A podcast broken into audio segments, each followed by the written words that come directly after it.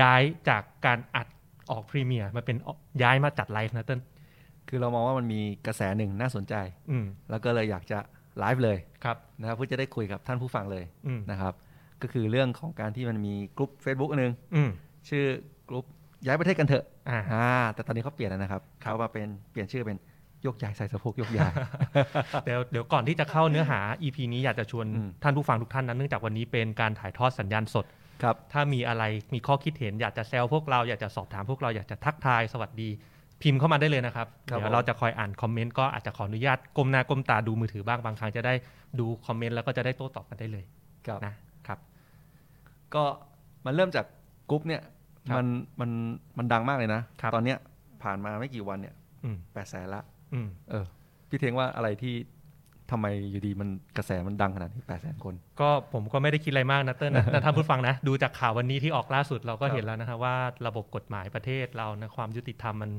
เป็นยังไงนะ ครับ นะครับ จากข่าวเอ่อคดีสารรัฐธรรมนูญ อ่า อ่า ก็ท่านรัฐมนตรี ก็ยังได้อยู่ในตำแหน่งต่อไปด้วยเหตุผลอะไรครับเติ้ล คือถ้าไปถูกจำคุกที่ต่างประเทศเนี่ย อืม ไม่เกี่ยว ไม่เกี่ยว อ่า ก็ก็เหมือนกับแบบให้เหตุผลว่ามัน ครับ อยู่นอกขอบเขตอำนาจอธิปไตยของของไทยถูกไหม ใช่ค การ ั ร บ จะเอาคำตัดสินของศาลในต่างประเทศ มาใช้กับในประเทศไทยเนี่ยมันเท่ากับว่าเหมือนละเมิดอำนาจอธิปไตยของไทยใช่ไหมบางทีการกระทำอย่างหนึ่ง ครับ ในระบบกฎหมายประเทศอื่น อาจจะไม่ผิด ครับ ในระบบกฎหมายของไทยก็ได้นี่คือเหตุผลใช่ไหมฮะโดยโดยสรุปนะประมาณนั้น คือเขาไม่ดูเจตนาเลยอะ อืม ว่าเอ้ยจริง ๆ แล้วไอ้ที่เขาร่างรัฐธรรมนูญตรงอันนี้ไว้เนี่ย อืม คือเขาไม่ต้องการให้คนที่แบบเหมือนกับมีประวัติไม่ดีเนาะคืออา ทำเหมือนกับถูกตัดสินจำคุกมาแล้วเนี่ย ครับ มาเป็นรัฐมนตรีได้ อ่า ดังนั้นเนี่ยจริงๆ มันไม่ควรจะเกี่ยวหรอกว่าจำคุกประเทศอะไรแล้วอย่าลืมว่านี่มัน อืม คดีค้ายา ครับ เฮโร อีน คือในประเทศไทยก็ผิด ครับ อะไรแบบเนี้ยโอ้โห อืม ผมว่ามันก็คงเป็น เป็นสาเหตุหนึ่งเนาะ อืม ซึ่งที่ถ้ากลับมาเรื่องไอ้กรุ๊ปย้ายประเทศเนี่ย อืม คือผมกลับมองว่ามันเป็นเรื่องใหญ่ อืม อ่ามันใหญ่ยังไงหนึ่งอย่างที่บอกว่า8ปดแสนละคนนะครับ ครับ มันเยอะมากนะครับ อืม ในในเวลาแบบไม่กี่วันเนี่ย แปด ไม่ แส ถึ น ง คนนี่มันเท่ากับจำนวนประชากรในจังหวัดสุพรรณบุรีทั้งจังหวัดนะ อ่ะ ใช่ไหม หายไปเลยทั้งจังหวัด ป อ่ะอยากย้ายประเทศอ่ะ ระมาณนั้นหลายๆประเทศอืม แล้วมันมันไม่ได้มีแค่กรุ๊ปเดียวนะมันมีหลายกรุ๊ปนะตอนนี้มันมีอย่างหมอผมไปดูเนี่ยหมอไทยอยากโกอินเตอร์เนี่ย ครับ สองหมื่น อืม นิติอยากย้ายประเทศเนี่ย อืม สี่พัน อืม วิศวะก็อีกพันหนึ่ง อืม นักเรียนยังอยากย้ายประเทศเลย อืม ผมว่ามันมันมันก็เป็นเป็นอันหนึ่งที่ที่มันต้องต้องคิดอ่ะชวน ครับ น่าชวนชวนคิดชวนคุยกัน อ่า ว่าเอ๊ะอะไรมันมาถึงจุดนี้ ครับ นะ จริง ๆ นอกจากกรณีคำตัดสินวันนี้ที่มาสดๆ ร้อนๆ แล้วนะฮะ ก็ยังมี ครับ กรณีอื่น ๆ ที่วันเนี้ยเราจะมาไล่เรียงกัน อ่า นะครับ ก็ก่อนอื่นขอสวัสดีคุณสายฝนนะครับ แล้วก็สวัสดีคุณเชฟสดเอี่ยมนะครับ ขออภัยถ้าอ่านผิดนะครับ พอดีว่าต้องอ่านจอไกลๆนิดนึง นะครับ ก็นะครับ มีอะไรความเห็นอะไรก็ทักทายกันเข้ามาได้นะ ครับ เข้าสู่รายการเราดีกว่าเติ้ลวันนี้เรา ครับ มีอะไรมาเล่าสู่กันฟังบ้างครับ คือผมอาจจะอาจจะเล่าในกลุ่มนี้ก่อนว่า อืม ถ้าถ้าถ้าเกิดท่านใดยังไม่ได้เข้าไปอ่านเนี่ย อ่า จริงๆจะถ้าเข้าไปอ่านจะรู้ว่ามันจริงจังมาก อืม คือมันเล่าหมดเลยว่า เอ้ย มันมันมีหลายคนที่ไทยคนไทยที่ไปอยู่ต่างประเทศเนี่ย ครับ ก็เข้ามาร่วมกันแสดงความเห็นเต็มเยอะมากเลยว่า อืม ตัวเองเนี่ยเฮ้ยเชียร์มาอยู่อเมริกา อ่า ทีมทีมอเมริกา ทีมสวีเดน ทีมนิวซีแลนด์ จริงจังกันมาก จริงจังมากแล้วบอกว่า อ่า ตัวเองชีวิตดียังไงอ่ะ อ่า ว่าเอ้ยย้ายมาแล้วมันมันดียังไงแล้วอะไรที่และขั้นตอนในการย้ายประเทศอะ ครับ ทำยังไง ครับ บอกละเอียดมากเลยนะครับ ว่าต้องขอวีซ่าขอยังไงทำพาสปอร์ตยังไง แล้วก็สุดท้ายจบที่ขั้นว่าได้สัญชาติ อืม ประเทศนั้นๆยังไง อืม ผมเห็นอันนึงมีมีตั้งแต่แบบชวนไปอยู่โปรตุเกส อืม ไปทำงานในฟาร์ม อืม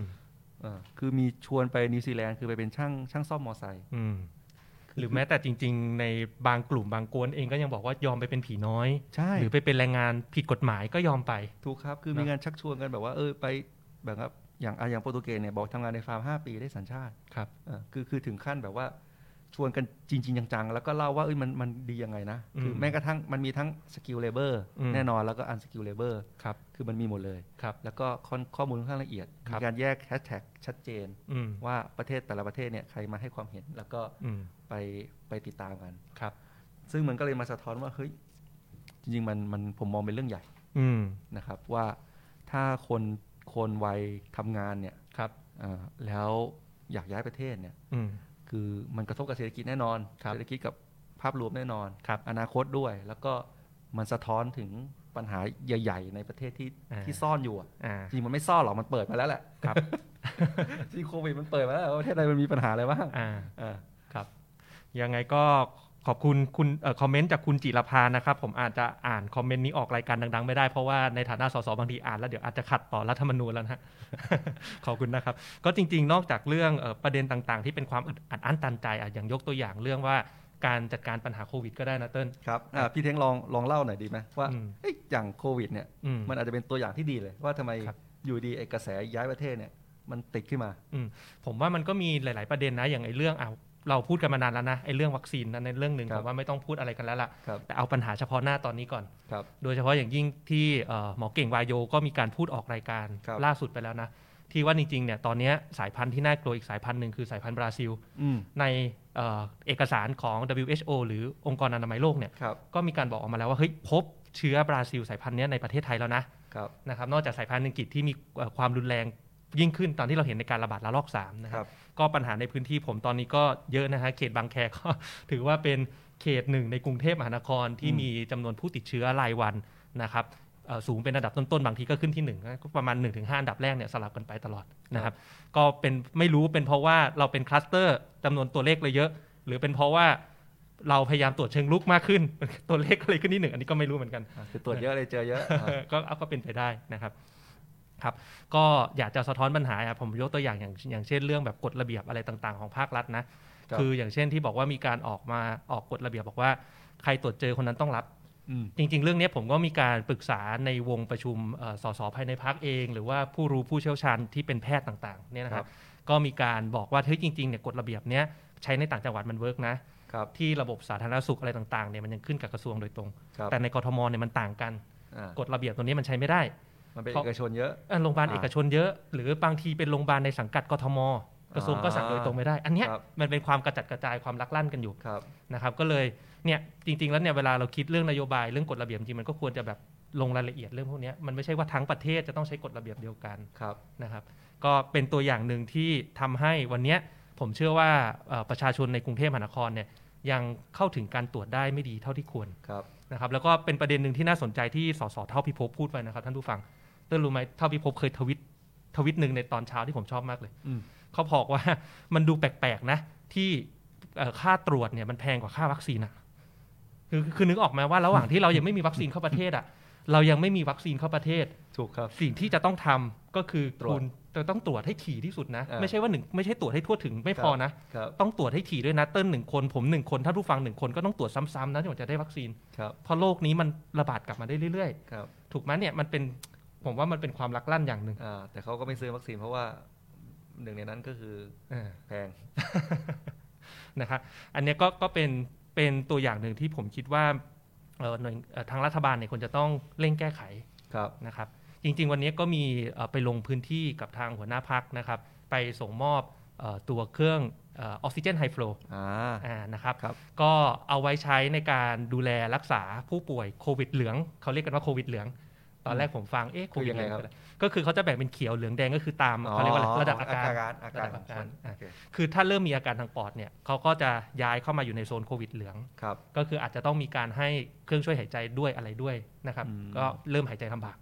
ทีเนี้ยอย่างโรงพยาบาลหลาย ๆ ที่ในกรุงเทพมหานครนะฮะ ครับ ยังขาดเครื่องเอ่อเครื่องมือทางการแพทย์เหล่านี้อยู่ ม อย่างกรณีโรงพยาบาลราชพิพัฒน์เนี่ยวันนี้ผมเข้าไปสอบถามกับทางท่านรองผอที่ว่า ครับ นะครับก็ได้รับคำชี้แจงว่าเอ่อโรงพยาบาลราชพิพัฒน์เนี่ยปัจจุบันมี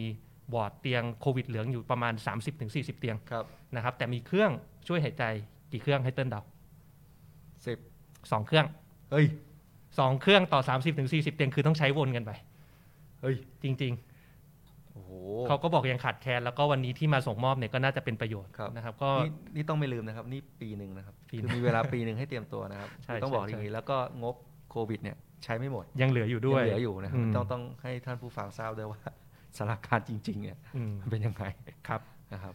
ก็จริง ๆ อันนี้ก็เป็นตัวอย่างหนึ่งแล้วก็ไปต่อที่เขตบางขุนเทียนนะครับคุณ ครับ กายก็พาไปที่โรงพยาบาลผู้สูงอายุ อืมเป็นไงครับ ก็เหมือนกันครับ ก็สภาพผมว่าละโรงพยาบาลหลาย ๆ แห่งในกรุงเทพมหานครตอนเนี้ยยังขาดเครื่องไม้เครื่องมืออยู่ ครับ นะครับ ก็เป็นไปได้ก็คือถ้าเอ่อเดี๋ยวเราเปิดตัวกลุ่มเปลือกส้มแล้วนะ มีการประกาศเลขที่บัญชีแล้วก็จะขอเปิดรับบริจาคเข้ามาเพื่อที่เราจะได้ช่วยสนับสนุนเครื่องมือทางการแพทย์ ครับ ให้กับโรงพยาบาลที่ยังขาดแคลนต่อไป อืม อืม ครับ ครับ จริง ๆ ผมมองว่านอกจากโควิดเนี่ยจริงๆนอกจากเรื่องในสาธารณสุขเนี่ย อื ผมมองว่าแม้แต่เศรษฐกิจเองอ่ะมันก็เป็นอีกส่วนหนึ่งส่วนใหญ่ๆนี่ผมว่าเป็นส่วนใหญ่เลยแหละ ครับ ที่คนอยากย้ายไป ครับ นะคือมันมีตัวอย่างหนึ่งที่ผมเห็นแล้วผมแบบเข้าใจเลย อืม คือมันมีอย่างที่ที่เคสอย่างที่โรงแรมอะ อืม เขาบอกว่าก็คุณไม่ให้คุณไม่ให้มากินร้านอาหารในโรงแรมคืออ ม โรงแรมตอนนี้มันก็ระบาดอยู่แล้ว อ่า ดังนั้นเนี่ยรายได้เดียวก็คือร้านอาหารในในโรงแรม ครับ แต่ก็ถูกสั่งปิดใช่ไหม อืม ห้ามทานร้านอาหาร อืม คือเริ่มแรกมันต้องบอกว่าไอ้ประกาศห้ามทานร้านอาหารเนี่ย อืม มันประกาศล่วงหน้าหนึ่งวันนะครับ อืม คือมันมันเป็นอะไรที่ที่ตั้งแต่รอบก่อนอ่ะผู้ประกอบการก็พยายามสะท้อนแล้วว่า อืม คุณบอกล่วงหน้าผมเถอะ อืม ผมจะได้เตรียมสต็อกของว่า อืม เอ้ยอย่าเพิ่งสั่งมาอย่าเพิ่งสั่งวัตถุดิบมา ครับ ว่าหมูสั่งปลาสั่งอะไรมาเนี่ย อืม ให้ผมได้มีเวลาเตรียมตัวปล่อยของไม่งั้นเนี่ย อืม นอกจากไม่มีลูกค้ามาแล้วเนี่ยผมยังขาดทุนสต็อกอีก อืม แต่ว่าครั้งนี้ก็ยังเหมือนเดิมครับ ก็คืออประกาศล่วงหน้าหนึ่งวัน ปรับตัวไม่ทัน เออปรับตัวไม่ทันดังนั้นเนี่ยสิ่งที่เกิดขึ้นอะไร อืม ผู้ประกอบการเขาก็ต้องปรับตัวครับเขาก็ อืม ต้องพยายามว่าเฮ้ยทำยังไงอย่างน้อยเนี่ยเอาสต็อกของเขาเนี่ยออกไปก่อน ครับ ด้วยการมีตั้งแต่ว่า คือมันมีความคิดสร้างสรรค์มากนะครับ ตั้งแต่ อื ขับรถกินบุฟเฟ่ต์ อืม อย่างโรงแรมก็คือบอกว่าไปกินในห้อง ไม่ให้กินในร้านให้ ไม่ กิ กิ น น ใน ในร้าน ห้อง กินบนห้องเออเขาก็โพสต์เลยว่าเนี่ยสั่ง 500 บาทแถมนั่งฟรี อืม อยู่โรงแรมฟรีหนึ่งชั่วโมงทำอะไรก็ได้ ครับ เออเสร็จแล้วก็ทำความสะอาดให้เออถ้าสั่ง 2,000 ได้อยู่ 4 ชั่วโมง อืม เออไอเดียเขาก็สร้างสรรค์มาก อะไรนะผมจำไม่ผิดห้าพันได้นอนฟรีหนึ่งคืนเลยเยอะเออ ผมว่ามันมันมันเป็นความคิดสร้างสรรค์ของผู้ประกอบการที่ที่ต้องดิ้นรนในในสภาวะวิกฤตเนี่ยเพื่อ ครับ ให้รอดไปเพื่อให้เลี้ยงลูกน้องได้ ครับ โพสต์ปุ๊บ กระแสดี อืม ตำรวจลง เออคือ เนี่ยแหละเนี่ยแหละ คือผมว่ามันมันมันเป็นปัญหาใหญ่มากนะที่ที่ถ้าเกิดคนทำธุรกิจอยู่แล้ว อืม เจอแบบเนี้ย อืม มันแบบเฮ้ยสรุปว่ากลายเป็นว่ารัฐเนี่ย อืม เป็นอุปสรรคใหญ่ อืม ของการทำมาหากินอยู่อะ เนี่ยแหละ ถึงเป็นเหตุผลใช่ไหม เออผม ที่ ว่าเป็นคือถ้าผมเป็นเจ้าของธุรกิจคนนั้นผมก็คิดอย่างนี้คิดสรุปแล้วคือรู้แล้วใครเป็นปัญหา อืมนะเราเราก็เป็นอีกหนึ่งเหตุผลที่ทำไมทีมย้ายประเทศถึงถึงถึงแบบได้รับความนิยมมา ครับ ในช่วงไม่กี่วัน อ่าจริงๆมันมีเรื่องความไม่ยุติธรรมด้วยนะครับ อคืออย่างคดีอย่างอ่าเรื่องธรรมนัฐก็เรื่องหนึ่ง อืม เรื่องรัฐมนตรีเรื่องหนึ่ง อืม เรื่องอย่างคดีบอส อืม ก็เหมือนกัน อืม คือคือมันสะท้อนว่าแบบ คือต่อให้คุณเป็นข้าราชการนะครับ แต่ถ้าคุณเป็นข้าราชการชั้นผู้น้อยเนี่ย อืม ความยุติธรรมเนี่ยมันไม่มีสำหรับคุณเหมือนกันนะ อืม ครับ เออ นี่มันก็ไปสะท้อนว่าเอ้ยมันจะเป็นเลื้อรังอะที่ อืม ที่มันมาระเบิดกันในช่วงโควิด ครับ ก็ขอบคุณคอมเมนต์สำหรับเอ่อที่ส่งเข้ามานะครับ คุณวลินทร์คุณวิพนันท์นะครับ ขอบคุณคอมเมนต์ที่บอกว่าเอ่อยังไงก็ตามจะเอ่ออยู่ทีมสร้างชาติใช่ไหมครับอ๋อคุณวลินทร์บอกว่าจะอยู่ทีมสร้างชาติ อ่า อ่าโอเค วันนี้ใครอยู่ทีมไหนก็ส่งแฮชแท็กกันเข้ามาได้นะครับ ว่าใคร ครับ อยู่ทีมย้ายใครอยู่ทีมสร้างชาติอ่า มันก็เลยเป็นที่มาที่พวกเราลองลองมาตั้ง EP นี้ ครับ นะครับก็เพื่อเพื่อรับฟังกันด้วยว่าเอ้ยจริง ๆก็เข้าใจคือจะต้อ อื ง ม บอกว่าเข้าใจเลย อืม คนที่อยากย้าย อืม คือคืออย่างนี้ต้องบอกว่าผมก็ไปเรียนอังกฤษมา ครับ จะบอกเป็นทีมอังกฤษ ก็ได้ คือเพราะถ้าเกิดคุณไปอยู่เคยไปอยู่ที่เมืองนอกมา หรือว่า อืม ไปเรียนหรือไปทำงานหรือว่าเอ่อไปเที่ยวอย่างเงี้ย ครั คุ บ ณก็จะเห็นว่ามันมันมีหลายอย่างมันมันไม่เหมือนเมืองไทยอ่ะ อืม อาจจะบอกว่ามันดีกว่าก็ไม่ผิดนะ อืม นะครับ คืออย่างอย่างอังกฤษเนี่ยที่ที่ผมก็จะพูดทุกครั้ง คืออ ม ตอนผมเรียนที่อังกฤษปีหนึ่งอะไม่มีรถ อืม ไม่ได้รู้สึกลำบากเลยเลย ครับ คือทุกอย่างมันมันมีขนส่งสาธารณะคือมัน อืม มันสะดวกหมด เข้าถึงหมด อ่าเข้าถึงหมด แต่ อืม เมืองไทยเนี่ยทุกคนก็รู้ว่ากลายเป็นว่ายิ่งยิ่งช่วงเนี่ยมีโควิดเนี่ย อืม พอมีวิกฤตเนี่ยเท่าผมก็ไปจัดการเอ่อรับเรื่องปัญหาเรื่องหนี้ด้วย ครับ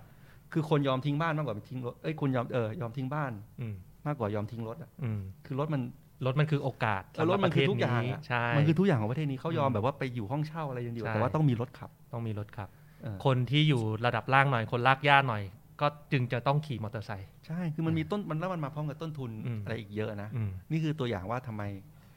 ทำไมมันคือต่อให้มีรายได้เท่าไหร่คุณก็จะถูกต้นทุนชีวิตของคุณเนี่ยกินหมด ครับ อ่ะนี่คือคือคือส่วนหนึ่ง ซึ่งก็เลยบอกว่าเข้าใจได้ อืม เพราะว่าแม้แต่คนรุ่นผมเพื่อนผมอะ ครับ ถ้าไปอยู่ที่ต่างประเทศทำงานต่างประเทศเนี่ย อืม เกือบ 30 คน อืม ไม่มีใครกลับมาสักคน ก็เลยก็ก็เลยก็เลยบอกว่าเข้าใจได้แต่แต่ที่มามาไลฟ์วันนี้เนี่ย ครับ ก็อยากจะเหมือนกับ ยังอยากพูดว่าเฮ้ยมันยังมีความหวังอยู่ อืม อ่า จริงๆต้องออกตัวไว้ก่อน ผมกับเติ้ลและสสพักก้าวไกลทุกคนอยู่ทีมสร้างชาติ อ่า เพราะถ้าเราไม่อยู่ทีมสร้างชาติ เรา เราไม่ ไม่มาทำพักการเมือง เราไม่ไปทำการเมืองครับ คือ ใช่ คือ ใช่ พวกเราทุกคนเชื่อว่าประเทศไทยอ่ะเปลี่ยนแปลงได้ ครับ เปลี่ยนแปลงให้ดีกว่านี้ได้ อืม คือมันต้องต้องควรดีกว่านี้สำหรับเรา แล้วก็ต้องดีกว่านี้สำหรับลูกเราอ่ะ อืม ผมคิดอย่างนี้ตลอด ครับ นะครับ ก็เลยก็เลยเป็นที่มาว่าเอ้ยมัน มันยังเปลี่ยนได้นะ อืม อ่าแต่ก็ก็เข้าใจคนที่อยากย้าย ครับ ขอบพระคุณเอ่อคอมเมนต์จากคุณจิราภานะครับ ที่ให้เอ่อความกระจ่างเกี่ยวกับเรื่องของการปฏิบัติตัวในช่วงสถานการณ์โควิด ผมขอให้เอ่อข้อมูลเพื่อความชัดเจนกับท่านผู้ฟังทุกท่านอีกครั้งนะครับ ก็คือตอนเนี้ย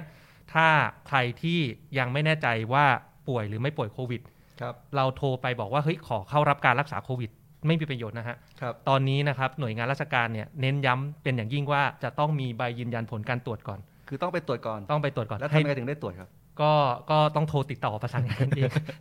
นะฮะอันนั้นก็เป็นความยากระดับหนึ่งคือเนี่ยอย่างที่บอกตั้งแต่ต้นรายการว่ามันเป็นบางทีมันเป็นปัญหาของเรื่องของกฎระเบียบ ที่ ครับ บางทีกทมกับต่างจังหวัด อ่า ไม่เหมือนกันอ่ะอันนั้นผ่านไป สมมุติว่าไปตรวจได้แล้ว ได้รับใบยืนยันผลการตรวจได้แล้วนะครับ ก็ให้ปปกติตามตามกฎกติกาเนี่ยคือโรงพยาบาลนั้นต้องประสานให้ แต่ถ้าเราประสานไม่ได้จริงๆมีตกค้างจริงๆเนี่ยก็โทรไปที่ศูนย์เอ่อศูนย์เลยนะเอ่อ ขอโทษทีครับ หนึ่ง ลืม หกแปด เอ่อไม่ไม่ใช่หนึ่งหกแปดศูนย์นลินทรศูนย์เลยนะ ผมแป๊บนึงนะ ผมแบงค์ จำไม่ได้เหมือนกัน ขอโทษนะครับ ขอโทษครับ เดี๋ยวเดี๋ยวให้ข้อมูลกลับมานะครับ เดี๋ยวประกาศอีกทีหนึ่ง โอเค อ่ะ จริงๆมันอาพอเรื่องย้ายประเทศเนี่ย อืม มันมีเคยมีคำถามหนึ่งที่ถามพวกเรามาแล้ว ตอน ครับ นั้นเราไปออกขับเฮากัน ครับ เขาถามว่า แล้วปัญหาสมองไหลมันมันมีสักพักแล้วแหละมันไม่ใช่เพิ่งมามีอาทิตย์นี้นะ อืม คือมันอย่างที่บอกว่าทุกคนอยากย้ายไปอยู่ต่างประเทศเนี่ย อืม นานละเขาก็ถามว่าทำจะป้องกันปัญหานี้ยังไง ครับไม่ให้คนไม่ให้สมองไหลอ่ะ ครับ คือคนเก่งๆ ออกไปทำงานต่างประเทศหมด แล้วก็เหลือแต่คนไม่เก่งคนเอ่อคนทั่วธรรมดาหรืออะไรเงี้ย อืม เอออยู่อยู่ในป โอ ระ เค เทศ ขอโทษ ขอแทรกนิดนึง อืม เมื่อกี้สมองอยู่ดีๆแบงค์ไปนะครับ ศูนย์เอราวันครับท่านผู้ฟังครับ อยู่ในละวัน ความผิดผมเองครับ ขอโทษด้วยครับเออ อ่ะ คือทำยังไงไม่ให้คนเก่งๆอ่ะ อืม ออกไปทำงานต่างประเทศหมด ครับ นะครับ จริงๆ ผมผมก็เลยบอกว่ามันวิธีคิดมันง่ายนี่มันมันไม่ใช่ง่ายหรอก แต่ว่าวิธีคิดก็คือว่า เราดึงคนเก่งๆอ่ะ อืม เข้ามาทำงานที่ไทยอ่ะยังไง อืม อันเนี้ยคือสิ่งที่ที่เราต้องคิด คืออ ม คนที่บริหารประเทศอะเขาต้องคิดอย่างนี้ว่า เราจะทำยังไงให้ดึงคนเก่งๆเข้ามา อืม ทำงานให้เราได้มากที่สุด ครับ ซึ่งต่างประเทศเขาคิดอย่างนี้หมด อืม นั่นคือเหตุผลว่าทำไมพอมันมีกระแสกรุ๊ปแบบเนี้ยโอ้โหแม้แต่สถารทูตสวีเดนยังออกมาเลยอะ อืม บอกวิธี อืม ว่าว่าคือเขาเขาต้องการยินดีรับคนเก่งๆอ่ะ อืม อยู่แล้วทุกประเทศ อืม ดังนั้นเนี่ยอันนี้ก็เหมือนกันถ้าเราคิดในมุมว่าเราอยากดึงคนเก่งทั้งทั้งต่างชาติอะเข้ามาทำงานที่ไทย อืม ถ้าเราทำได้มันไม่มีคนไทยคนไหนอยากไปอยู่ อืม อยากไปทำงานต่างประเทศแน่นอน ครับ ซึ่งเบื้องต้นเลย อันนี้หัวหน้าพักคุณทีมพิธาเคยพูดอันหนึ่งผ อื ม ม ว่าน่าสนใจ อืม วิธีคิดก็คือทำยังไงให้ให้ครอบครัวอยากมาอยู่ อืม เออเป็นเมืองสำหรับเหมือนแม่บ้านก็อยากมาอยู่ส่งอยากมี อืม เอ่อมาลูกอยากให้ลูกอยู่ที่เมืองเนี้ย อืม คุณต้องสร้างเมืองแบบนั้น อืม อ่าซึ่งก็เป็นคำถามแล้วว่าเมืองไทยเป็นแบบนั้นหรือยัง อืม นะครับเนี่ยมันก็กลับมาว่าอย่างเช่น เรื่องการศึกษา ครับ อ่าเรื่องการเดินทางเรื่อง อืม อ่าสิ่งแวดล้อมอะไรเงี้ยเรื่อง อืม ฝุ่นเรื่องอะไร ผมว่ามันมันเป็นสิ่งที่คนบริหารเขาต้องคิดมุมนี้หมด ครับ เพื่อดึงให้คนเก่งเข้ามา แล้วก็ดึงให้คนไทยเก่งๆ ไม่ออกไปทำงานต่างประเทศ อืม นะครับ ครับจริงๆ ก่อนเติ้ลจะมาทำการเมืองก็มีประเด็นที่เหมือนอยากจะทำสตาร์ทอัพอะไรของตัวเอง แล้วก็ติดเรื่อง regulation คือเรื่องกฎกฎข้อกฎหมายที่ทำให้เราทำไม่ได้ใช่ไหม คือคือมัน อืม มันตัวอย่างนี้เลยว่า ถ้าเราไปดูในตลาดหุ้นไทยอะครับ อืม คือ 10 ปีหรือ 20 ปีอะเราจะรู้เลยว่าหุ้นมันมีแต่หุ้นเดิมๆอะ อืม มันมีแต่ธุรกิจอ่ะหุ้นแบงก์ อืม หุ้นน้ำมัน หุ้นสนามบิน ครับ หุ้นหุ้นรับเหมาคือแบบ อืม หุ้นปูน ครับ คือคือคุณก็จะรู้ว่ามันคือมันคือธุรกิจเก่า อืม ที่แบบว่า มันเท่ากับว่าผ่านเวลาผ่านไปเนี่ย อืม มันไม่มีอะไรเปลี่ยนแปลง คือ ค มั รับนไม่มีอินโนเวชันใหม่ๆ ที่ขึ้นมามันไม่มีแบบอย่างซัมซุงก้าวขึ้นมาไม่มีอย่าง ครับ Apple ผมว่ามันก็เป็นสะท้อนได้ดีนะ อืม ว่าก็เศรษฐกิจไทยมันไม่ได้เอื้อให้เกิดการอินโนเวชันอ่ะ อืม เออมันไม่มีอ่านวัตกรรมหรือว่า ซึ่งแน่นอนมันก็จะสะท้อนกับอะไรมันสะท้อนกลับมาที่กฎระเบียบไปแหละว่า อืม มันไม่เอื้อให้มีธุรกิจใหม่ ๆ เกิดขึ้น อืม เพราะว่าธุรกิจใหม่เกิดขึ้นไม่ได้ถ้ากฎหมายมันบอกว่าไม่ให้ทำ อืมครับ ครับ ก็ขอบคุณคอมเมนต์ล่าสุดจากคุณสายฝนนะครับ ที่บอกว่าถึงแม้อยากจะย้าย แต่ก็ยังขออยู่ทีมสร้างชาติอยู่ นะครับ ครับ ก็ผมขออนุญาตประชาสัมพันธ์เลยแล้วกันนะครับ ก็เดี๋ยววันศุกร์นี้นะครับ ก็จะมีเอ่อการลงพื้นที่จากหัวหน้าพักอีกครั้งหนึ่งนะครับ ซึ่งเดี๋ยวรอการแจ้งแจ้งรายละเอียดอีกครั้งหนึ่งนะครับ ต่อไปซึ่งจริงๆเนี่ยในเขตบางแคของผมเองเนี่ยก็มีพื้นที่หลาย ๆ พื้นที่โดยเฉพาะที่เป็นชุมชนต่างๆนะครับ คือสภาพโดยชุมชนเนี่ยจะอยู่ต่างจากสภาพที่อยู่ในตึกแถวหรือหมู่บ้านจัดสรรในแง่ที่ว่าถ้าเป็นตึกแถวหรือหมู่บ้านจัดสรรเนี่ยบางทีสมาชิกในครอบครัวเนี่ยยังมีห้องแยกกันอยู่ได้ การแพร่ระบาดมันก็จะช้าหน่อย อืม นะครับ แต่ในชุมชนจริงๆเนี่ยที่เป็นตัวที่เป็นชุมชน ที่เขาอยู่กันมาก่อนหน้านี้ครับสภาพที่อยู่เอ่อแออัดกันนิดนึงเนี่ยบางทีบ้านหนึ่งหลังหนึ่งห้องเนี่ยไม่กี่ตารางเมตร อยู่ร่วมกันหมดเลยสี่ห้าคนก็มี อืม นะครับเพราะฉะนั้นเนี่ยเราก็ค่อนข้างเป็นกังวลนะครับ แล้วก็ได้รับแจ้งเข้ามาไม่ว่าจะเป็นเรื่องของซอยเพชรเกษม 84 ตรงเดอะมอลล์บางแคก็ตามนะครับ ที่มีข่าวลือมีข่าวออกไปนะฮะก็จริง ๆ ประสานอยู่เรื่อย ครับ ๆนะครับ แล้วก็ที่ได้รับแจ้งเข้ามาอีกก็มีที่ชุมชนงามปัญจะชุมชนริมคลองราชมนตรีนะครับ ก็ขอขอบคุณประธานชุมชนต่างๆนะครับ ไม่ว่าจะเป็นเอ่อลุงชุม ครับ ประธานชุมชนงานปัญจัก อืม นะครับ ครับ หรือว่าแม้แต่เอ่อทางที่บ้านขิงจริง ๆ ก็คือเป็นตัวแทนชาวบ้านคุณเอก ครับ นะครับ ที่แจ้งข้อมูลเข้ามานะครับ นี่ก็คงเป็นเป็นเหตุผลหนึ่งที่เราพยายามไฟท์ว่าเฮ้ยโฮมคอรันทีนะ อืม มันสำคัญนะ อืม คือคือโรงพยาบาลสนามสำคัญเหมือนกัน อืม สำหรับคนที่อาจจะสภาพบ้านอ่ะไม่ อืม เอื้อให้อยู่คือกักตัวในบ้านได้เพ อื ราะ ม อยู่กันเยอะอ่ะ อืม ก็ต้องไปอยู่โรงพยาบาลสนาม อืม แต่ถ้าเกิดว่าบ้านใครก็ตามที่เอ่ออยู่อยู่บ้านได้อ่ะ อืม เขาก็ควรจะโฮมคอรันทีนได้ อืม ถึงวันนี้เนี่ยยังยังผิดกฎหมายอยู่นะ อืม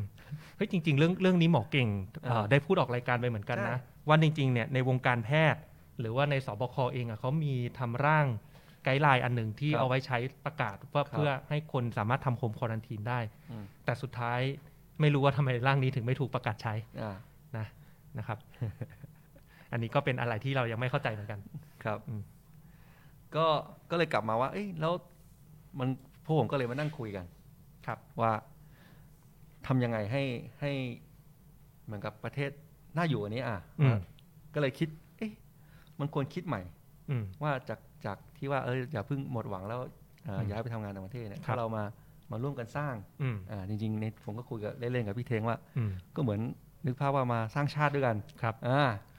แต่ชาติในที่นี้คือ ชาติของเราเนี่ยคือชาติคือประชาชน ชาติคือประชาชน โอเค อ่า ครับ ต่างกันตรงนี้ อืม เดี๋ยวเดี๋ยวจะฟังว่าเราจะมาสร้างชาติ เดี๋ยวจะคิดว่าเราแบบว่าเป็นนี้เป็นชาตินิยมนะ อาจจะจะเรียกเราชาตินิยมก็ได้ แต่สำหรับเรานิยามเราคือชาติคือประชาชน ชาติคือประชาชน อ่าเราประชานิยมเอ้ย ครับ ไม่ใช่ นะฮะ คือคือมันมันต้องเริ่มแต่แบบเรื่องรัฐสวัสดิการอย่างเงี้ย อืม นี่เป็นเป็นตัวอย่างว่าอย่างอย่างเนี้ยพอไม่มีสวัสดิการสำหรับเด็กเล็ก อืม คนแก่ตอนนี้ได้ 600 บาทต่อเดือนเนี่ย อืม พอคุณเจอโควิดไปคุณก็คือมันไม่ใช่แค่ผู้สูงอายุนะ อืม แม้แต่คนทำงานเองที่ต้องส่งเงินเลี้ยงคุณพ่อคุณแม่เนี่ย ครับ มันก็กระทบกันหมดว่าอ่ะแล้วตกงาน ครับ ถ้าตัวเองยังพอพอดิ้นไปได้ อื แต่มันมีเรื่องของก็ต้องส่งเลี้ยงคุณพ่อคุณแม่ด้วยเนี่ย อืม แล้วในเมื่อคุณพ่อคุณแม่ได้แค่ 600 บาท อืม มันไม่พอไง อืม นี่คือนี่คือปัญหาว่านี่คือตัวอย่างหนึ่งว่า แม้แต่เรื่องรัฐสวัสดิการเนี่ย ครับ ทำไมเราถึงพยายามพยายามไฟท์เรื่องนี้ จริง ๆ แนวแนวคิดเนี่ยผมว่าพื้นฐานเลยนะ ถ้ากลับมาแล้วกลับหลักให้ได้ว่าชาติมันคือประชาชนนะ ครับ ชาติไม่ใช่แบบเป็นของรัฐถะรัฐหนึ่ง อ่า ที่รัฐเป็นเจ้าของที่ดินก็ได้ เป็นเจ้าของ ใช่ ทรัพย์สินอะไรก็ได้ แล้วก็บอกว่าเฮ้ยประชาชนจะเข้าไปใช้ประโยชน์ของรัฐถะซึ่งรัฐถะคือใครก็ไม่รู้ในที่เนี้ยนะใครเป็นเจ้าของรัฐก็ไม่รู้อย่างเงี้ยนะผมว่าถ้าเรากลับหลักคิดนิดนึงว่าชาติคือประชาชนเนี่ยทุกอย่างจะเปลี่ยนไปหมดเลยนะ ถูกครับ การใช้งบประมาณ การใช้ทรัพยากรของชาติ ครับการออกกฎหมาย ใช่การออกกฎหมายการใช้ที่ดินการใช้ ใช่ ประโยชน์ที่ดินต่าง ใช่ ๆ นะ มัน ผม มันก็เลยกลับมาที่ตรงนี้เนี่ยแหละ อืม ว่า ถ้าเราคิดเสมือนว่าชาติคือประชาชน อืม นโยบายทั้งหมดเนี่ยมันจะไม่ใช่อย่างนี้ อืม รัฐสวัสดิการคือรองรับตั้งแต่เกิดแก่เจ็บตาย ใช่ คือทุกคนที่เป็นคนของชาติเนี้ย อืม จะได้รับการดูแล ใช่ ไม่ว่าจะเกิดวิกฤต ไม่ว่าจะเกิดเหตุการณ์ไม่คาดคิดอะไรเนี่ย อืม เขาจะดูแล ครับ แนวคิดนี้มันจะเป็นพื้นฐานว่ามันคือสวัสดิการไม่ใช่การสงเคราะห์ ถูกครับ ไม่ใช่ว่าเรามีรัฐะแล้วต้องสงเคราะห์ประชาชน ครับ อ่า อย่างแม้แต่เอ่อเอ่อวันเนี้ยที่มีมติคอรมอออกมา ครับ อย่างคนละครึ่งเนี่ย อืม จริงๆต้องบอกว่าเป็นโครงการที่ดี อืม คือประชาชนได้ประโยชน์ อืม แต่มันจะมันยังต่างกับรัฐสวัสดิการอยู่นะ อืม คือในที่นี้มันคือโครงการที่รัฐเนี่ย อืม เป็นคนให้ อืม คืออยากจะให้เมื่อไหร่ก็ก็ให้ออกมา อืม มันไม่ใช่เป็นสิทธิ์ อืม เป็นสวัสดิการของเราที่คือที่เราควรจะได้เรา อื จะ ม ได้ตลอดมันเป็นสิทธิ์ของเรา อืม นี่คือความต่างกันระหว่างรัฐสวัสดิการกับประชานิยมนะจริง อ่า ๆถ้าในพูดถึงในเชิง โอเค วิชาการก็ตาม ครับ คือถ้าเป็นสวัสดิการก็อย่างเช่นว่าเอ้ยถ้าเป็นเบี้ยผู้สูงอายุ อืม ฉันเมื่ออายุฉันอายุเยอะแล้ว 60 ปีเนี่ยฉันต้องได้ ไม่ว่า ครับ ฉัน